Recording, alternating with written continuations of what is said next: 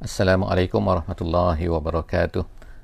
Alhamdulillahi rabbil alamin wassalatu wassalamu ala Rasulillah wa ala alihi wa sahbihi ajma'in. Uh, bersyukur pada Allah Subhanahu wa taala pada pagi ini sekali lagi kita dapat bersama-sama dalam sesi tadabbur uh, untuk uh, Al-Quran pada setiap muka surat insya-Allah. Uh, pada hari ini insya-Allah kita akan bersama-sama di muka surat yang ke-107. 107 eh iaitu Uh, daripada surah Al-Maidah ayat 3 sehingga ayat yang kelima insya-Allah. Uh, moga-moga Allah Subhanahu Wa Taala akan uh, beri pencerahan kepada kita uh, dapat memahami uh, Islam uh, melalui Al-Quran uh, yang kita baca pada setiap hari, pada setiap minggu, pada setiap bulan, pada setiap tahun uh, kita khatamkan dia dan moga-moga Allah Subhanahu Wa Taala akan uh, nampakkan kita uh, dengan apakah sebenarnya yang diceritakan oleh Allah Subhanahu Wa Taala dengan uh, dalam apa yang ada dalam setiap uh, ayat-ayat ataupun setiap muka surat yang akan kita baca insya-Allah. Hari ini uh, muka surat uh, diharap kepada semua uh, sahabat-sahabat semua yang berada di dalam uh, sesi ini pada kali ini untuk membuka muka surat 107 daripada mushaf. Uh, A'udzubillahi minasyaitonirrajim. Bismillahirrahmanirrahim. حرمت عليكم الميتة والدم ولحم الخنزير وما أهل لغير الله به والمنخنقة والموكوزة والمتردية والنطيحة وما أكل السبع إلا ما ذكيتم وما ذبح على النصب وأن تستقسموا بالأزلام. صدق الله العظيم. uh, saya bacakan uh, sehingga Uh, ke separuh daripada uh, ayat tersebut ni. Hari ini kita akan baca ayat yang ketiga sehingga ayat yang kelima. Ayat yang ketiga, jadi sedikit saja hari ini tiga ayat saja iaitu tiga, empat dan juga lima.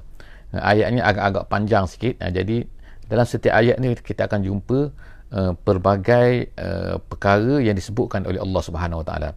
Kebanyakan daripada ayat yang akan kita baca uh, yang dibaca yang disebutkan oleh Allah Subhanahu Wa Taala uh, di dalam muka surat ini Ha, dalam muka surat muka surat ni adalah cetakan eh cetakan yang telah dibuat eh. Uh, kalau asalnya memanglah tak ada muka surat tidak begini kan. Tapi Allah Subhanahu Wa Taala uh, menceritakan dalam ayat yang ketiga yang keempat dan juga yang kelima ni ni adalah berkenaan dengan uh, makanan berkenaan dengan uh, perkahwinan uh, dengan siapa yang boleh kahwin dan sebagainya.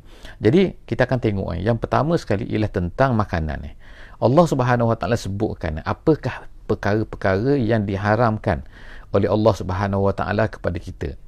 Akan ada lagi di dalam tempat-tempat yang lain diceritakan juga tentang ini. Jadi uh, ulama telah menggabungkanlah di antara ayat ini dan ayat sana kan tentang uh, apakah bentuk-bentuk makanan perkara-perkara yang diharamkan oleh Allah Subhanahu Wa Taala uh, kepada kita. Jadi yang pertama Allah Taala kata hurrimat alaikum al-maitatu diharamkan ke atas kamu al-maitatu maknanya bangkai. Uh, maksudnya bangkai apa? Makan bangkai ke? Kalau dalam uh, usul fiqh ha, dia sebutkanlah eh. Maknanya haram tu apa? Haram tengok bangkai ke? Haram sentuh bangkai ke? Haram jual bangkai ke? Haram apa? Ha, jadi dalam ayat ini maksudnya ialah diharamkan ke atas kamu ha, jadi ulama kata aklul maitah makan bangkai. Jadi tak boleh. Apa yang maksudkan dengan bangkai ialah satu benda yang disembelih tidak mengikut cara satu benda binatang sama ada tak kira lah kan eh? Ha, yang walaupun ia tu adalah binatang yang boleh dimakan tapi kalau tidak disembelih mengikut cara yang betul maka dia jadi bangkai. Ataupun juga binatang yang tidak boleh dimakan tapi disembelih walaupun disembelih maka akan jadi bangkai juga. Ha, jadi artinya bangkai ni ialah tak kira lah sama ada kemungkinan makanan tu uh, binatang tu binatang yang boleh dimakan. Atau binatang yang tidak boleh dimakan.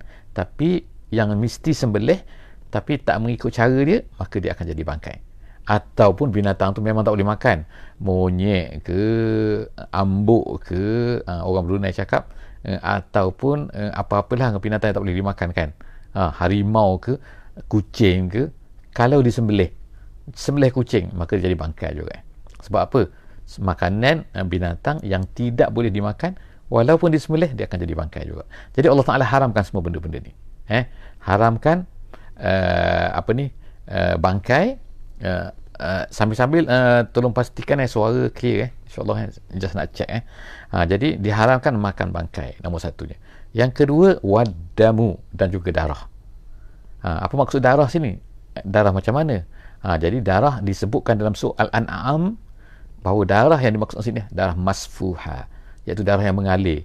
Maknanya kalau dituang tu ha, dia akan jadi kalau maknanya letak ni dituang dia akan kalau dia beku tu cerita lain lah kan. Tapi maknanya dalam keadaan biasa. So dia ha, itu daman. Diharamkan kecuali dalam hadis disebutkan dua darah.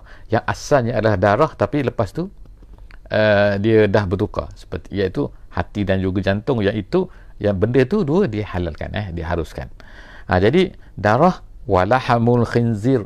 Ha, di sinilah daging babi. Ha, jadi ulama-ulama sebut oh kalau macam tu uh, ada orang kata uh, kalau bukan daging lemak macam mana? Kulit macam mana? Kaki macam mana? Ha, boleh tak boleh makan? Ha, jadi ulama kata sama. Untuk itu disebutkan daging sebab apa? Sebab biasanya daging lah yang orang makan. Yang lain tu makan juga. Ha, dia dikiaskan semua benda tu kepada daging babi. Kemudian kemudian wa ma uhilla li ghairillah. Wa ma uhilla maknanya suatu benda yang disembelih bukan kerana Allah Subhanahu wa taala. Wa ma uhilla li ghairillah. Suatu benda yang disembelih kerana lain daripada Allah Subhanahu wa taala. Sebab itulah Uh, kalaulah uh, walaupun orang yang sembelih tu adalah orang Islam tapi kalau dia tu bukan kerana Allah bukan sebut nama Allah kerana benda lain kerana berhala kerana kubur kerana pokok kerana apa kan maka tak boleh.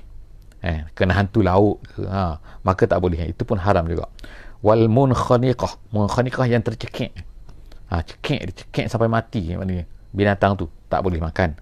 Kemudian wal, maukuzah iaitu yang kena pukul. Pukul pukul pukul dia sampai dia mati.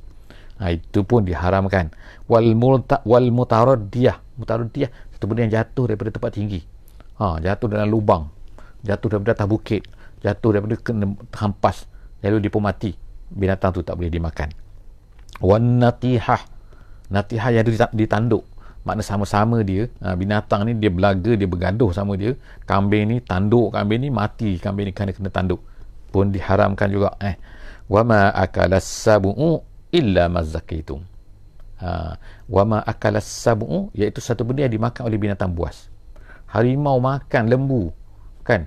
Ha, dah sakit baki dia makan sikit kita pergi dia lari ha, tinggal tapi lembu tu dah mati ha, tak boleh ataupun lembu tu kalau lembu tu macam mana hampir-hampir nak tak mati lagi tapi baru sikit baru dimakan ekor dia kan lepas tu harimau tu lagi dia tinggalkan lembu tu masih hidup Ha, tapi kalau dibiar lama-lama dia mati nanti. Ha, contohnya kan.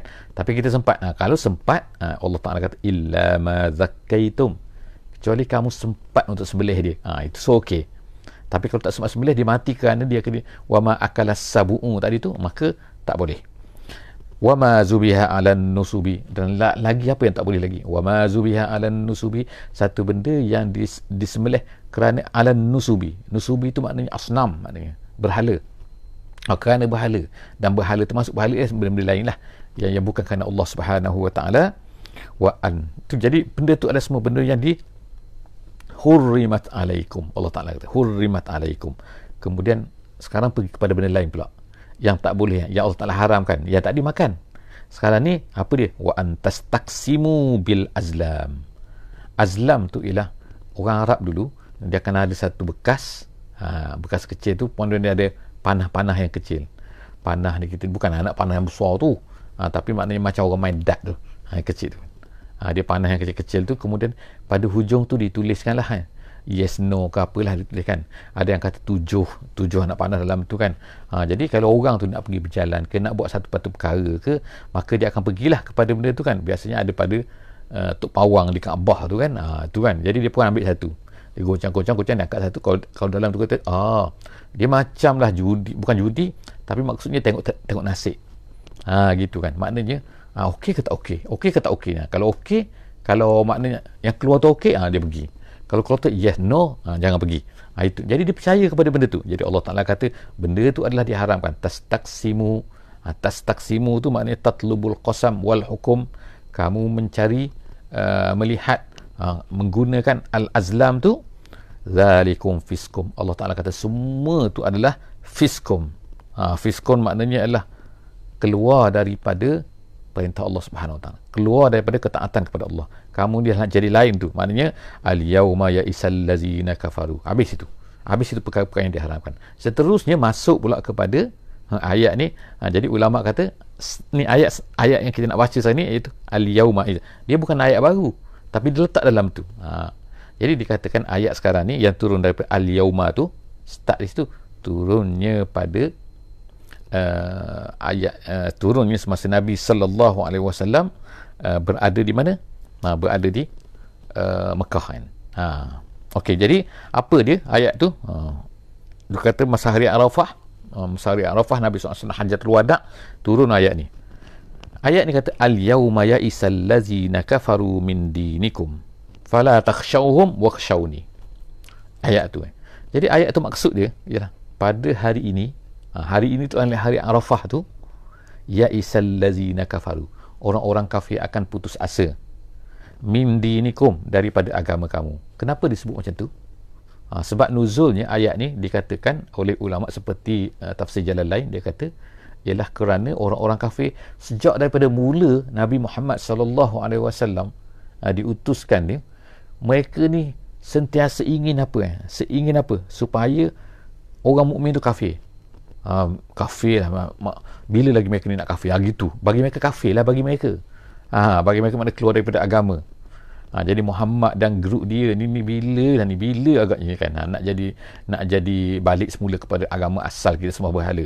Ha, itu mereka. Maknanya itu tapi bila dah sampai kepada hari Arafah ni pada masa tu mereka dah kecewa dah. Tak mungkin dah. Dah tak, tak dapat dah. Maknanya bila kita kan nak buat satu-satu benda kan kita usaha kita usaha kita usaha kita usaha. Sampai satu saat tu hmm, dah mungkin tak boleh dah tak berjaya dah. Ha, bila sampai tahap tu maka ha, itu nama dia ya Isa. Ha, jadi Allah Subhanahu wa taala sebut ini pada hari ini ya Isa allazina kafaru min dinikum. Pada hari ini orang kafir dah tak dah putus asa dah tak mampu lagi dah tak tak larat dah. Ha, jadi kan fala takhshawhum. Jadi Allah Subhanahu wa taala perintah. Yang penting tu perintah tu kan Ha, itu hakikat Allah Ta'ala akan sampai satu masa kalau kita ni kita berpegang betul-betul kepada agama kita. Orang-orang non muslim ni orang, musuh-musuh Islam ni maksud saya musuh-musuh Islam ni akan berusaha dia akan fikirkan. Fikir apa? Nak murtadkan kita. Nak murtadkan kita nak kembalikan kita nak keluarkan kita daripada agama kita ni. Ha, jadi mereka ni tak akan putus asa. Akan nak su- nak nak berfikir nak berfikir nak berfikir juga. Ha, sampailah kalau kita, sebab itulah kita kena ber, apa perintah Allah Subhanahu Wa Taala sini? Fala takhshawhum. Jangan kamu jangan kamu takut pada mereka. Kadang-kadang orang kita ni kan orang yang beriman ni dia rasa takut kepada orang kafir lalu dia pun kepada musuh-musuh Islam lalu dia ikut musuh-musuh Islam tu. Nak macam mana? Jadi Allah Taala jangan kalau kamu berpegang kepada agama Allah Subhanahu Wa Taala nantilah kamu akan terus akan berada dalam Islam ni dan mereka akan putus asa dengan kita kan. Ha, biar mereka putus asa. Kita nak macam tu kan tapi dengan syaratnya kita takut pada Allah SWT jangan takut pada mereka. Allah Taala kata fala takhshawhum wakhshawni. Kamu hendaklah takut pada aku saja. Kemudian al yauma akmaltu lakum. Pada hari ini juga iaitu pada hari Arafah Hajjatul Wada ini Allah SWT kata akmaltu lakum dinakum. Aku sempurnakan untuk kamu agama kamu. Jadi uh, dalam tafsir dia kata uh, Allah Subhanahu Wa Taala ayat ini bukan ayat terakhir turun tapi Allah Taala memberitahu kepada Nabi kita sallallahu alaihi wasallam antara ayat-ayat yang akhir turun iaitu dari segi selepas daripada ayat ini tak ada lagi ayat-ayat hukum yang turun. Maknanya tak ada lagi mansuh-mansuh tak ada dah. Kan? Ha, semua benda selepas daripada ni ayat-ayat yang bukan hukum. Selepas daripada ayat ni eh. ayat mana? Ayat al yauma akmaltu lakum. Sebab itulah Allah SWT kata akmaltu aku sempurnakan untuk kamu agama kamu jadi kita kata Islam ini adalah sudah kamil jadi bila Islam telah kamil, Islam tak perlu lagi ditambah-tambah daripada benda lain. Dah cukup dalam Islam tu. Cuma dalam kehidupan kita, kita boleh ambil benda yang tak haram, benda yang tak salah kita ambil daripada walaupun daripada orang yang bukan Islam. Tak jadi masalah. Tapi untuk Islam kita tak perlu tambah-tambah lagi. Untuk Islam, prinsip dalam Islam dah cukup dah. Allah Ta'ala dah kata, akmaltu lakum. Aku dah sempurnakan, dah cukup dah. Kemudian, wa atmamtu alaikum ni'mati. Aku telah sempurnakan. Ha, yang tadi, uh, apa ni akmal tu kamal. Kan atmam tamam. Tamam maknanya sempurna juga dalam bahasa Melayu kan. Aku tamamkan kepada kamu nikmati nikmatku. Apa nikmat aku sini? Nikmat yang terbesar ialah nikmat Islam lah. Nikmat iman nikmat Islam. Jadi Allah Taala dah beri kepada kita kan kepada Islam Islam tu lengkap. Kemudian waraditu lakumul islam madina. Aku redha Islam ini menjadi din kamu menjadi cara hidup kamu. Jadi kalau kita mencari cara hidup yang lain daripada apa yang diredha oleh Allah Subhanahu taala artinya kita mencari satu benda yang Allah Taala tak redha. Nak cari selain daripada Islam. Ha, jadi Islam itu saja yang Allah Taala redha. Yang lain Allah tak redha lah. Ha, Nasrani ke Kristian ke Yahudi ke apa lagi lah. Yang lain daripada itu kan Allah Taala tak redha dah. Allah Taala redha saja Islam saja famaniturra. Ha tengok kan. Dah sempurna sempurna sempurna kemudian kembali semula kepada makan eh. Ha kita tengok. Ada hikmah di sini kan. Ada hikmah di sini. Maknanya ialah apa? Kalau lah masih ada orang kata ish makanan lagi ni gini kenapa lagi ni gini. Dah. Allah Taala dah sempurna dah. Ha, dah sempurna dah tentang makanan. Jadi kecuali sekarang ni sampai kepada ayat ni kalau dalam keadaan terpaksa. Macam mana kalau terpaksa pula? Allah Subhanahu Taala tak nak memberatkan kita sampai kita ni biar mati. Ha, tak. Ha, Allah Taala sebutkan kan dia akan memberi rukhsah kepada kita. Dalam setengah-setengah keadaan apabila keadaan nyawa kita uh, terinfected kan satu benda kehidupan kita sampai terinfected uh, ulama kata maka lahirlah di sini hukum yang memudahkan eh. satu benda tu iza daqa ittas kata kaedah kan uh, dalam fiqh jadi dia kata satu benda ni apabila dia doqa, dia dah tersempit sangat, ha, maka dia akan jadi luas. Maknanya bila dah teruk sangat, berdasarkan kepada mana? Inilah ayatnya. Ha, Allah Ta'ala kata apa? Famaniturra, siapa yang terpaksa. Terpaksa makna apa? Dia kelaparan ke, tak ada benda nak makan ke, ha, fi makhmasotin. Ha, fi makhmasoh tu maknanya dalam keadaan yang sangat-sangat lapar. Eh. Ha, makhmasoh.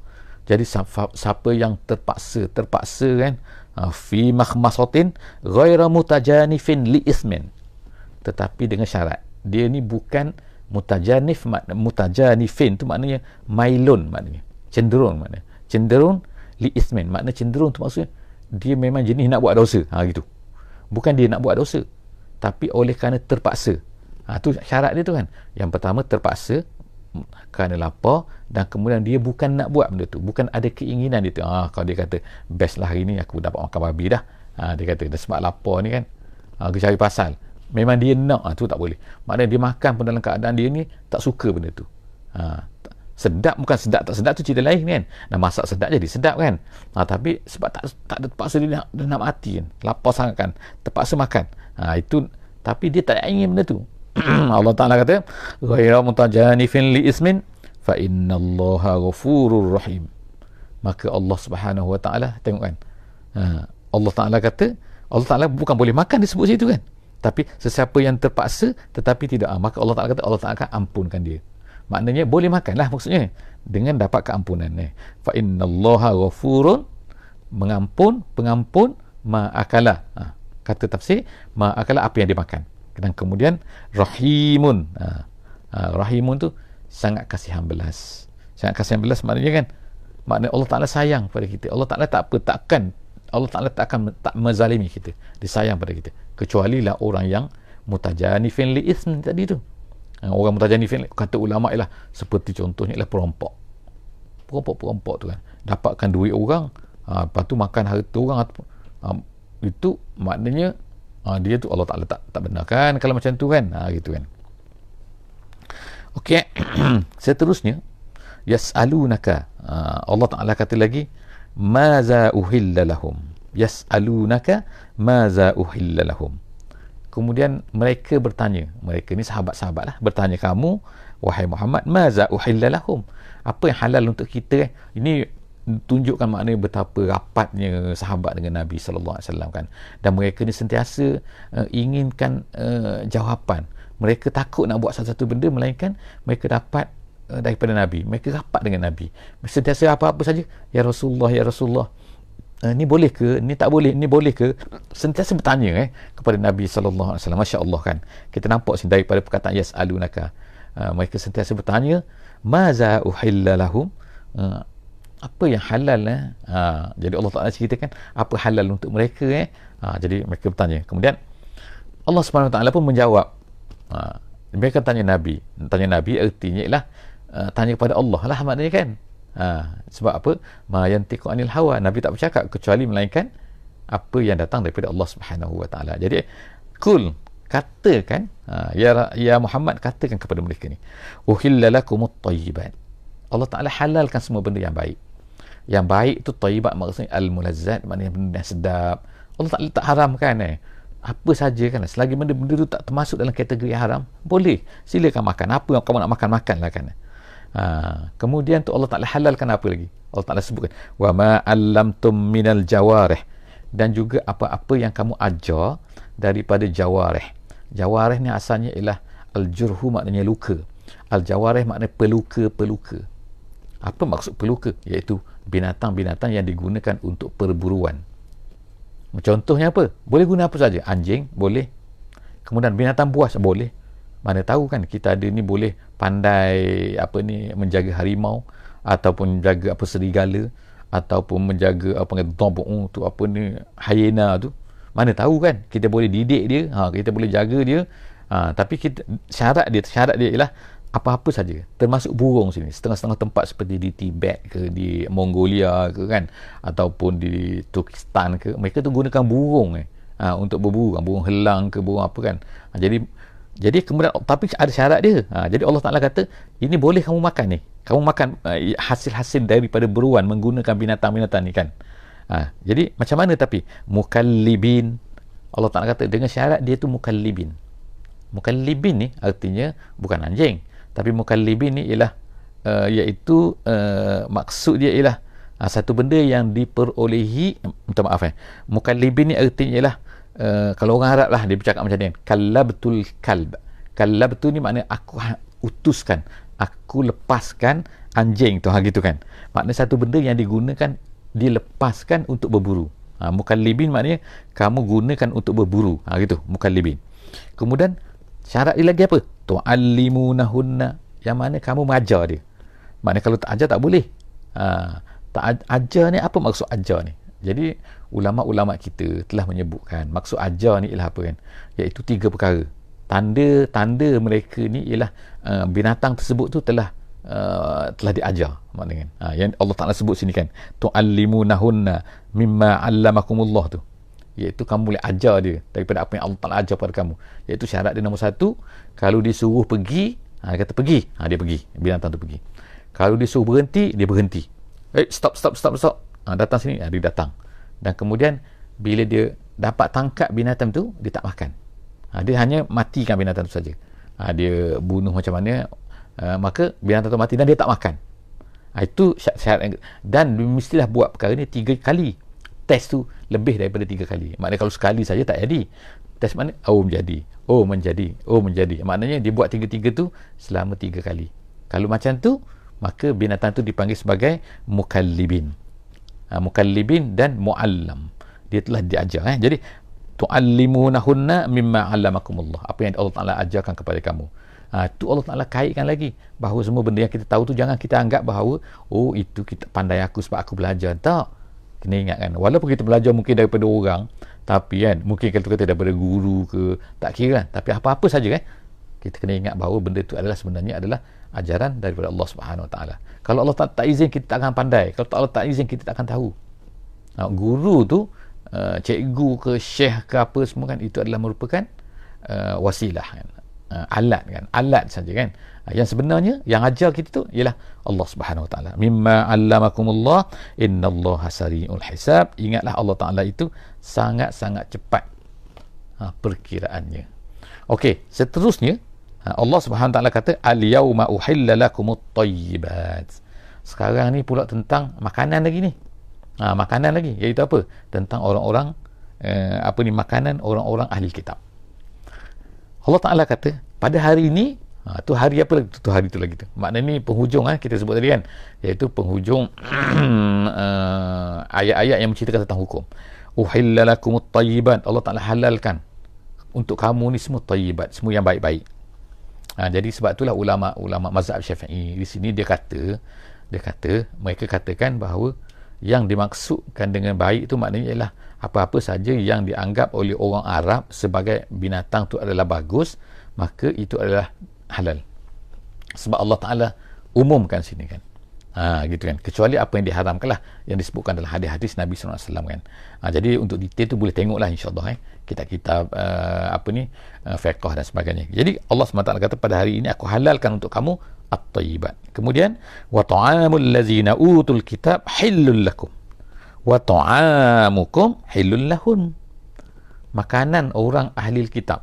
Maksud makanan di sini, ha, jadi ulama kata ialah sembelihan mereka bukan makanan mereka tu makanan yang diproduksi oleh mereka. Tapi maknanya ialah sembelihan mereka. Sembelihan ahli kitab tu boleh dimakan oleh kamu kamu. Allah Ta'ala kata. Erti ahli kitab ni siapa?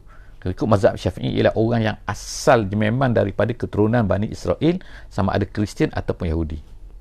Ha, kalau Kristian yang baru tak boleh diterima. Kristian moden ni makna Kristian yang asalnya bukan Kristian baru masuk Kristian. Itu dalam mazhab syafi'i tak terima. Mazhab syafi'i hanya menerima orang-orang yang asal seperti contohnya kalau zaman Nabi tu Quraizah Qainuqa'nya An-Nadirnya. Kalau sekarang ni muka Yahudi yang betul-betul darah kita kita boleh check sekarang DNA dia darah tu anak itu mazhab Syafi'i. Walaupun adalah pendapat-pendapat lain lagi yang mengatakan bahawa oh mana-mana Yahudi mana-mana Kristian tu boleh kan? Nah, tetapi ada syarat lagi. Nah, syarat dia ialah mestilah disembelih tu kerana Allah. Dan sembelih tu mengikut cara yang uh, harus kan cara yang boleh kan mengikut Islam kan. Jadi dengan potongnya dan sebagainya itu adalah syarat-syarat. Jadi detail tu boleh cek kita fiqh kan. Jadi kesimpulannya secara umumnya boleh makan eh. Tapi janganlah pergi beli pula. Nanti kan uh, McD dekat mana kan uh, London mana-mana kita tahu Kristian tak boleh itu banyak penceritaan tu panjang lagi lah cerita tu kan. Jadi uh, kena detail kan eh. Tapi secara umum ni secara umum kan makanan mereka halal untuk kamu. Sembelihan mereka halal untuk kamu dan makanan kamu halal untuk mereka maksudnya ialah kamu boleh beri makan kepada mereka itu kemudian Allah Taala kata wal muhsanatu minal mu'minat wal muhsanatu minal ladzina utul kitab min qablikum iza ataitumuhunna ujurahunna muhsinina ghaira musafihina wala muttakhizi akhdan. Dan kemudian perempuan. Perempuan tu maksudnya ialah orang-orang ahli kitab sama ada mereka tu Kristian. Ini bukan suruhan eh Ni bukan suruhan, ni bukan arahan, tapi ni nak beritahu Allah Taala nak beritahu kepada kita boleh. Ha, boleh maksudnya halal maksudnya. Iaitu boleh berkahwin. Seorang lelaki yang beriman boleh kahwin dengan orang Kristian ataupun orang Yahudi, mengikut mazhab Syafi'i orang asal. Ha, orang asal ni kalau ikutnya di Mesir, sebagai contohnya ada Koptip, ha, itu orang asal uh, Kristian asal. Ha, sebab itulah maknanya ramai juga orang-orang apa ni on, apa ni orang maksud saya orang binatang eh yang disembelihkan oleh orang Kristian sana. Tapi mereka sembelih mengikut cara Islam eh. Tapi mereka tu uh, apa ni mereka tu Kristian di negeri Mesir lah ni cerita ni kan. Ha, jadi ada setengah-setengah tempat tu kan memang mereka tu asal eh. jadi ini cerita ni Allah SWT kita pasal perempuan pula. Maknanya perempuan ahli kitab perempuan Kristian perempuan Yahudi dibenarkan dihalalkan untuk kamu untuk kahwin tetapi dengan syarat kamu bayarlah tu. Maknanya kahwin betul maknanya. Ha, bukannya kahwin ambil apa tu kira macam kahwin. Tak. Tapi kahwin betul maknanya. Kamu bayar Allah Taala kata kamu bayar maharnya ha itu kan. Ataitumuhunna ujurahunna. Kamu bayar maharnya maknanya buat akad nikah semula kan. Uh, clear kan? Dengan baiknya muhsinin ghaira musafihin. Ha, maknanya buat kahwin betul. Bukannya uh, berzina ke musafihin maknanya ialah uh, berzina cara terang-terang. Kalau mutakhizi akhdan tu ialah berzina juga tapi senyap-senyap. Ha, maknanya semua tu Allah Ta'ala tak benar kan? Ha, Allah benarkan hanya kamu kahwin betul-betul.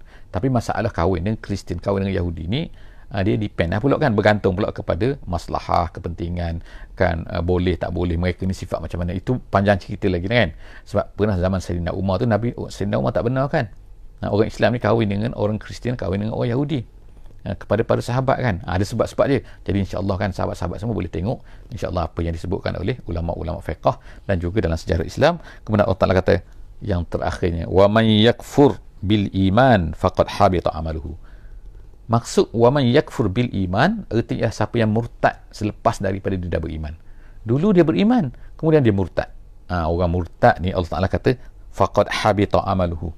Gugurlah segala pahala amalannya yang dia telah buat sebelum daripada ni. Tengok kan inilah bahayanya kan murtad ni. Ha, murtad ni tengok kan murtad. Dari sini ayat ni lah yang mengatakan bahawa murtad ni akan menggugurkan pahala tu. Tengok Allah Ta'ala kata wa man yakfur bil iman. Dia kufur selepas daripada dia, ber, dia beriman. Maka habita amaluhu gugur habis amalan baik dia. Maknanya kalau 10 tahun 20 tahun ha, sebab itulah kita ni kena jaga sangat-sangat kan. Jaga daripada perkara-perkara yang boleh menjembakkan kita ni keluar daripada agama keluar daripada Islam kan. Ha, kenapa? kerana musibah dia besar. Habis pahala-pahala kita kan. Kebaikan-kebaikan kita. Yang tinggal tu kejahatan. Masalahnya kejahatan tak gugur. Yang gugurnya amaluhu. Pahala amal. Sawabul amal. Kemudian Allah Ta'ala kata wa huwa fil akhirati minal khasirin. Di akhirat nanti barulah nampak kerugian. Atas dunia ni mungkin dia tak nampak tak rugi. Ha, dia kufur dia murtad dia dapat duit lah. Mungkin itu sebagai kan wallahu alam ada orang nak bagi duit pada dia kan. Tapi di akhirat dia akan rugi. Memang rugi. Bisnes dia rugi kan? Pahala dah tak ada. Tinggal kejahatan dia banyak kan? Ha, jadi setakat itulah saja insyaAllah. Muka surat 107 kita jumpa lagi insyaAllah dalam sesi akan datang. Muka surat 108 insyaAllah. Aku lukau li hazawat astagfirullahalazim alihualakum kita tangguh majlis kita pagi ni dengan sama-sama kita baca surah wal asri bismillahirrahmanirrahim. Wal asri innal insana lafi khus illa allazina amanu wa amilus salihat وتواصوا بالحق وتواصوا بالصبر. والسلام عليكم ورحمة الله وبركاته.